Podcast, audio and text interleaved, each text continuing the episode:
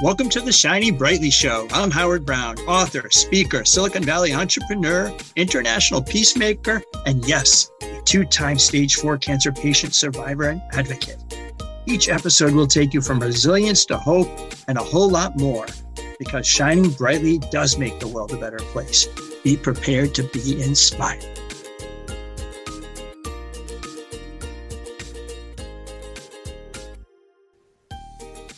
Hello, it's Howard Brown, Mr. Shining Brightly. This is episode 42, and you get me solo.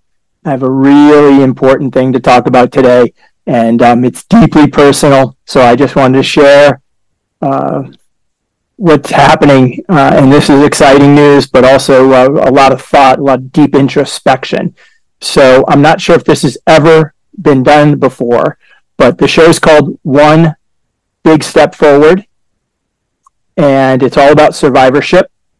And uh, we all get knocked down in life and in business and in family and health. And, and as many of you know, I got knocked down twice from stage four cancer diagnosis.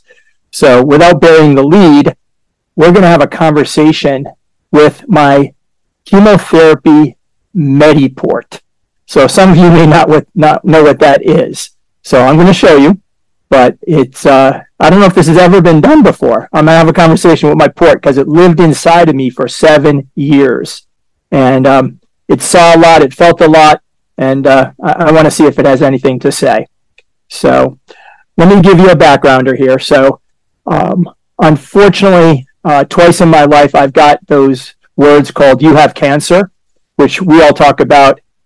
We have cancer because it wasn't just me; it was my uh, caregiving parents my wife, my daughter, uh, my extended family, my huge global network of friends. Uh, when you get that news, uh, and I got that news in 1989 for stage four T cell non-Hodgkin's lymphoma, and nothing was working. But thank God to have a twin sister that was an exact match, and she saved my life through a bone marrow transplant on May 24th of 1990.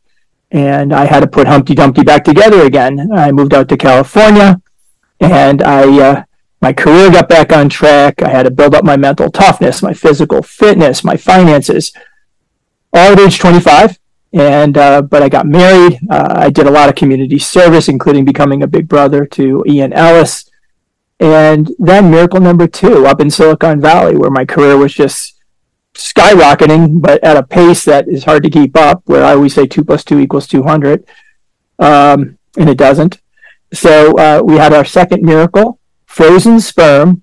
11 years later, our miracle girl Emily was born, a healthy baby girl in August of 2001. And um, thank God for Dr. Eric Rubin and uh, talking to me about fertility, even though we didn't know if I was going to live or die. And uh, that sperm we defrosted after 11 years, and it gave us a beautiful daughter. And uh, just such a blessing. It's it's a it's truly truly amazing. So um, that twin sister, CJ Brown Gingras, uh, calls me and says, I'm moving to Michigan. And my wife Lisa's from Michigan. And we got the band back together. This is in 2005. And uh, we raised our families here. And um, uh, CJ and Dave have three kids. Uh, they're uh, six and twins, girl boy twins at uh, four years old. And Emily was a little older, older that, like four and a half. And then um, Lisa's sister Beth and uh, Larry Kirschner. They uh, had two boys, four and six, Zach and Benny. And my in-laws were here, and uh, we started to rebuild our lives here in Michigan, and things were going great.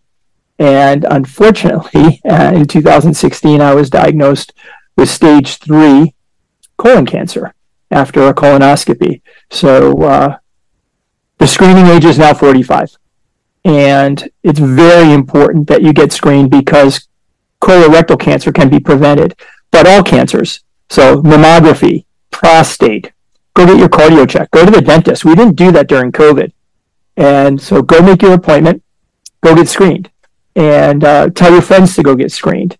And um, you don't want to go through chemotherapy and surgeries and clinical trials and side effects and the emotional, financial, uh, family distress that it causes it just stops you in your tracks. And uh, go get go get screened. that's the best advice I can give you. And uh, I am actually a uh, Cancer Screen Week ambassador, December 4th through the 8th. So uh, if you have any symptoms whatsoever, push your doctors to go get screened. Typically with colorectal cancer, it's blood in the stool. It can be constipation. It can be diarrhea. Uh, it can be cramping, and it can get confusing because there's lots of uh, digestive things that can be going on, uh, irritable, bowel, irritable bowel syndrome and things like that. So promise me you will go make your appointment and go get screened. So uh, I'm in chemotherapies again, lightning struck again, and um, it's not working. I'm failing chemos. Uh, I get peripheral neuropathy from the toxicity. Um, uh, surgeries aren't working. Clinical trials aren't working. And then I become metastatic stage four. That means that the cancer spread from outside my colon to my liver. My stomach lining is called the peritoneum and omentum, and then also to uh, my bowel. And then, boy, the, you don't want to Dr. Google that 4% chance of living, you know, six months. So you're walking in darkness. And what I ended up doing is on my bad days, I crawled into a ball. But on my good days, I tried to push forward. And my friend and uh, now publisher and editor, and still my, like my big brother, David Crumm, approached me to leave a legacy book. And at first I said no, as I'm not a great writer, but I am a good speaker. And uh, we recorded over three year period of time 158 interviews of the most important people in my life, the most influential people in my life. How cool is that? Got to walk back my entire life from my grandmother coming from Lithuania with nothing, who taught us all about choosing kindness, choosing giving, and choosing healing. And that's what defines a good life. My grandfather that fought in World War II and just talked about the love of family and, and hard work. And my dad, the original boot salesman, you know, who just worked three jobs to support twin kids. So the book has so many lessons uh, about how to lead a resilient life with hope. This is not a cancer book. There are three cancer chapters. This is a book that gives you the opportunity to make the appropriate changes in your life to improve. And you do that by sharing your light. Even when you're down in the darkness, you still have the ability to lift someone else up. And if we do that, we become a force multiplier for good and positive change. So if you haven't gotten my book yet or given it as a gift, email me. If you uh, if you email me and or come to shiningbrightly.com, I'll send you a digital copy, but you have to promise me to write a review. Or if you want to support me on Amazon, that's great too. Amazon's our, our partner. They get a cut uh, for the hard copy and the uh, paperback and the Kindle and uh, I love that. But I also have books on hand, and I can actually mail you a signed copy with a book plate, and uh, I'll mail that to you. So just hit me up on uh, shiningbrightly.com. All righty. Well, I'm going to share my screen right now for those that are watching the video version that I'll actually put on YouTube, and I want to be able to share with you. Okay, I'm sharing the screen now. Let me see where that is. Shrink that. There we go. Here it is. I'm going to introduce you to. Alrighty. Nope, not working here, but bear with me. I'm going to get it. All right. Okay.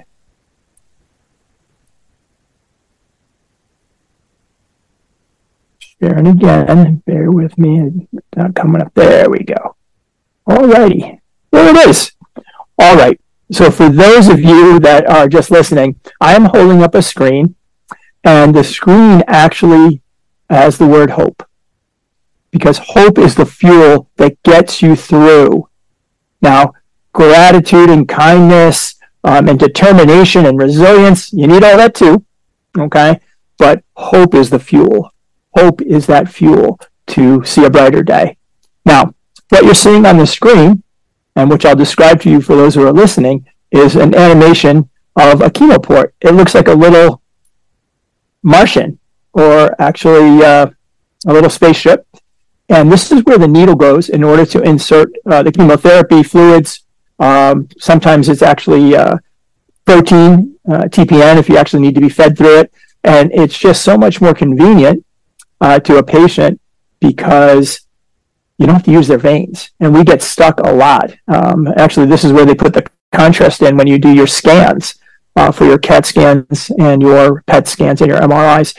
So very important little buddy. So I've got him right here. This is the port, and you probably can't see it on the screen, but uh, I'm holding it, and it's got a little tail on it, and that little tail goes to your vena cava. That goes right into um, the bloodline, into your heart, and God, that's the chemotherapy gets in your bloodstream. It's supposed to do its thing uh, and knock out the uh, malignancy, solid tumor, or the blood cancer. And uh, unfortunately, it's poison, but it's supposed to. This is the poison that's supposed to help you shrink or get rid of or regress uh, tumors or the blood cancer, which is actually you know the white blood cells, the red blood cells in your platelets from the bone marrow. And so uh, what you're seeing on screen, and I'll put this uh, you know picture up on social media when uh, the show is launched. And actually, the middle picture is actually the chemo port underneath my left clavicle, and that was installed in July of uh, 2016 after I was diagnosed after my uh, hemicolectomy, which is a, a chemo uh, a, a, surgery where they resect about 13 and a half inches of my colon plus margins plus lymph nodes, and the port was put in prior to me starting chemotherapy uh, the first week of August in 2016. Now, rolling the clock forward, the chemo port is out. It came out on Monday, uh, the 21st, and uh, it was a simple day surgery, um, almost like a colonoscopy, uh, where they, they, got 15, 20 minutes of really good sleep, and voila, it was out. And I'm healing, and um, I feel good. And um, I asked to keep the port, probably a strange request. And um, I want this because um, this means a lot to me because many people with a port, the reason that you would get it out is that it is either twisted, it is clotted, or it's not working, and it either needs to be replaced or pulled out. So the symbolism of this port coming out after seven years and one month inside of me is huge. This means that I am stepping a giant step into survivorship, moving actually cancer never completely out of sight or mind, but in the rearview mirror and moving towards health. So on September 20th, I will be four years, no evidence of disease. It's an amazing accomplishment, and I hope cancer will never return. Um, it hopefully will not. But the chemo port is now out. So I got to go back when they do my surveillance in December and my scans back to using veins. But that's okay. Now, the other thing is is that in the stage four cancer world and in the colorectal cancer world that, that I care about and volunteer and I care about all cancers, most of the time uh, in the stage four world, we live with a lot of death. And in the blood cancer and the solid tumors, it's not that people want to give up. It's that God is calling them it's their time, and the disease burden has just gotten too great.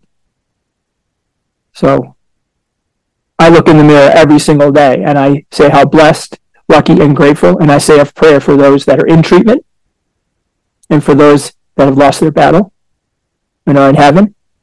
And that's intentional. That's how I start my day every single day. Because I, twice in my life, should have been, could have been dead, but I'm still here. And I'm here for a purpose. I'm here with purpose to lift up myself and lift up others, make this world a better place. So, this little little guy here didn't give it a name, but uh, this port saw a lot, felt a lot. So, what did you see? Well, I'm going to tell you that the port was the recipient of all that chemotherapy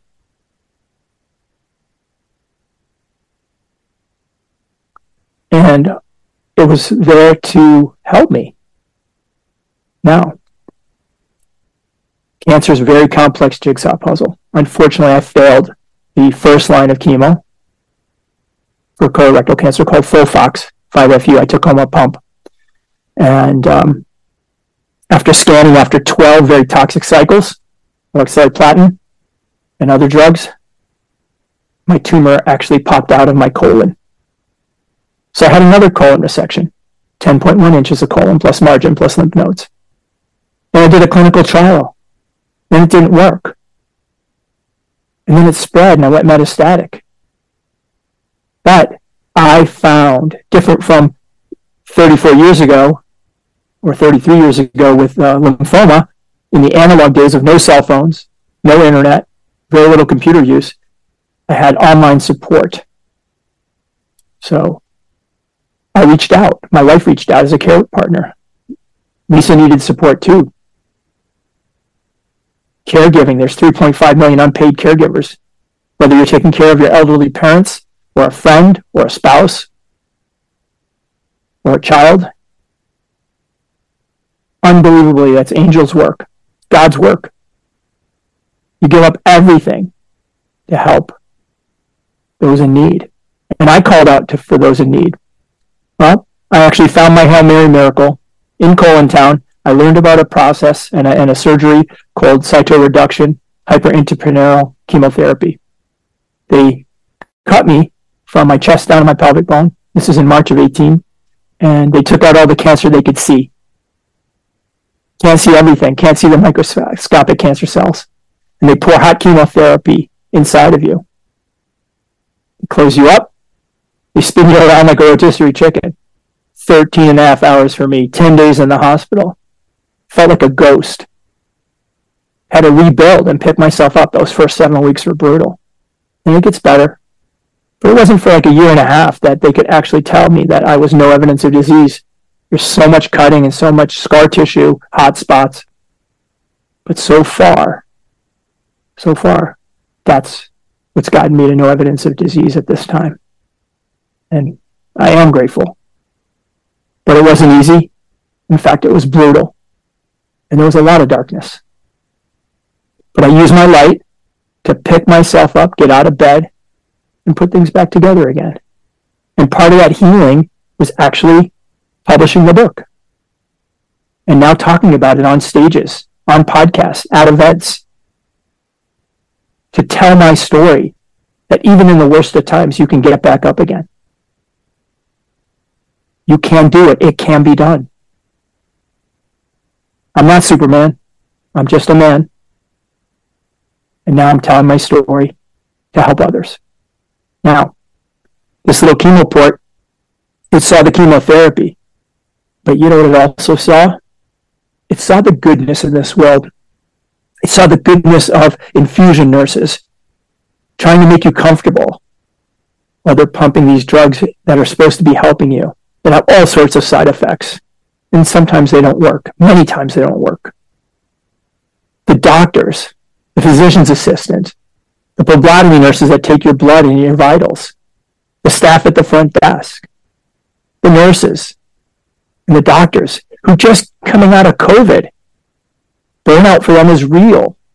I'm so worried about our healthcare system these trained professionals working night and day, taking risks, even for themselves and their own family. And now they want to leave the profession. But I'm grateful for them because they showed me care and love. And for all of those that said prayers, sent memes and jokes, sent books, checked in, it's beautiful. The soccer team that Emma was playing on bringing by meals and food, the school, donating supplies. GoFundMe set up for my uh, high school and college friends to actually help us relieve some of the financial burden, and it was massive. This chemo port saw a lot. It felt a lot. And then I did something that no doctor would typically recommend. I had to go to my happy place, the basketball court. Well, that basketball court is my stress-free zone. But playing basketball, that's a physical sport with a chemo port in, it's dangerous, probably stupid. But I did it. I did it coming off of chemotherapy, coming off of surgeries. But what I did was I would protect myself and put my right hand over my port if I actually had contact coming. Because if that chemo port would have been dislodged or ripped out, I probably would have bled out. But it didn't. But the doctors, doctors have been just shaking his head. what are you thinking? What are you doing? But I did it. And that was part of my healing as well. And so people think that, you know, they see me posting on online and that everything's okay. HB's back, HB strong.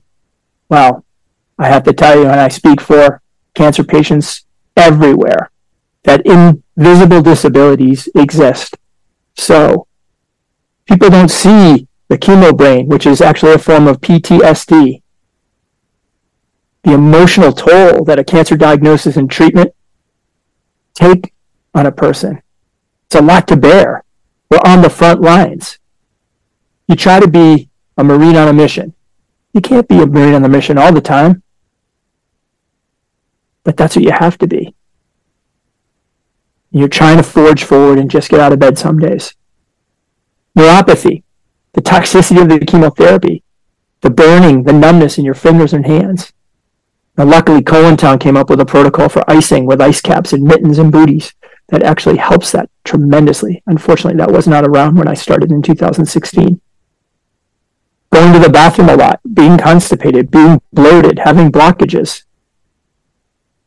There's a lot of emotional and physical invisible disability that people go with every day. It's not seen. You look great. Everyone's got their stuff. But I need to point out that you never know. That's why leading with kindness, sharing a cup of coffee, wishing someone well, being a shoulder to cry on, telling them a joke, letting them cut in line, not having road rage. We're all human. Everyone, everyone falls off the, the, the, the wagon at times. But you can choose kindness. You can choose giving. You can choose lifting people up. So be intentional. Be authentic. I'm being vulnerable right here and right now. And I'll close with this. The last chapter in my book is called Sharing Hope. Sharing hope, as I said, is that fuel. So for my cancer whisperers who actually have mentored me, for my business mentors, and for my friends and my family that have done so much for me and Lisa and Emily, I thank you. I thank you from the bottom of my heart because you're seeing and gave me the ability to live one more day one more week, one more month, make memories, rebuild Humpty Dumpty, have faith and mental toughness in myself, build up my health and fitness, maintain and accelerate the amazing relationships, repair the broken ones, and try to rebuild my career and my finances. Being on disability for seven years has been tough. It's time to move on from that. That's another big step I'm working on taking. So hope, hope is that. I had friends run triathlons and marathons for me. I had Dr. El Hadidi bring me back a shofar from Marrakesh just to provide me, and I look at it every day and I'm grateful for that. The shofar is a ram's horn. It's that calling, that calling every single day to shine brightly. And if we do that for ourselves, for others, and for our communities, I guarantee you the world will be a better place. Come interact with me online on the social channels of LinkedIn, Facebook, Instagram. Come to my website, shiningbrightly.com. I love you. I appreciate the support. Go on with strength and thank you.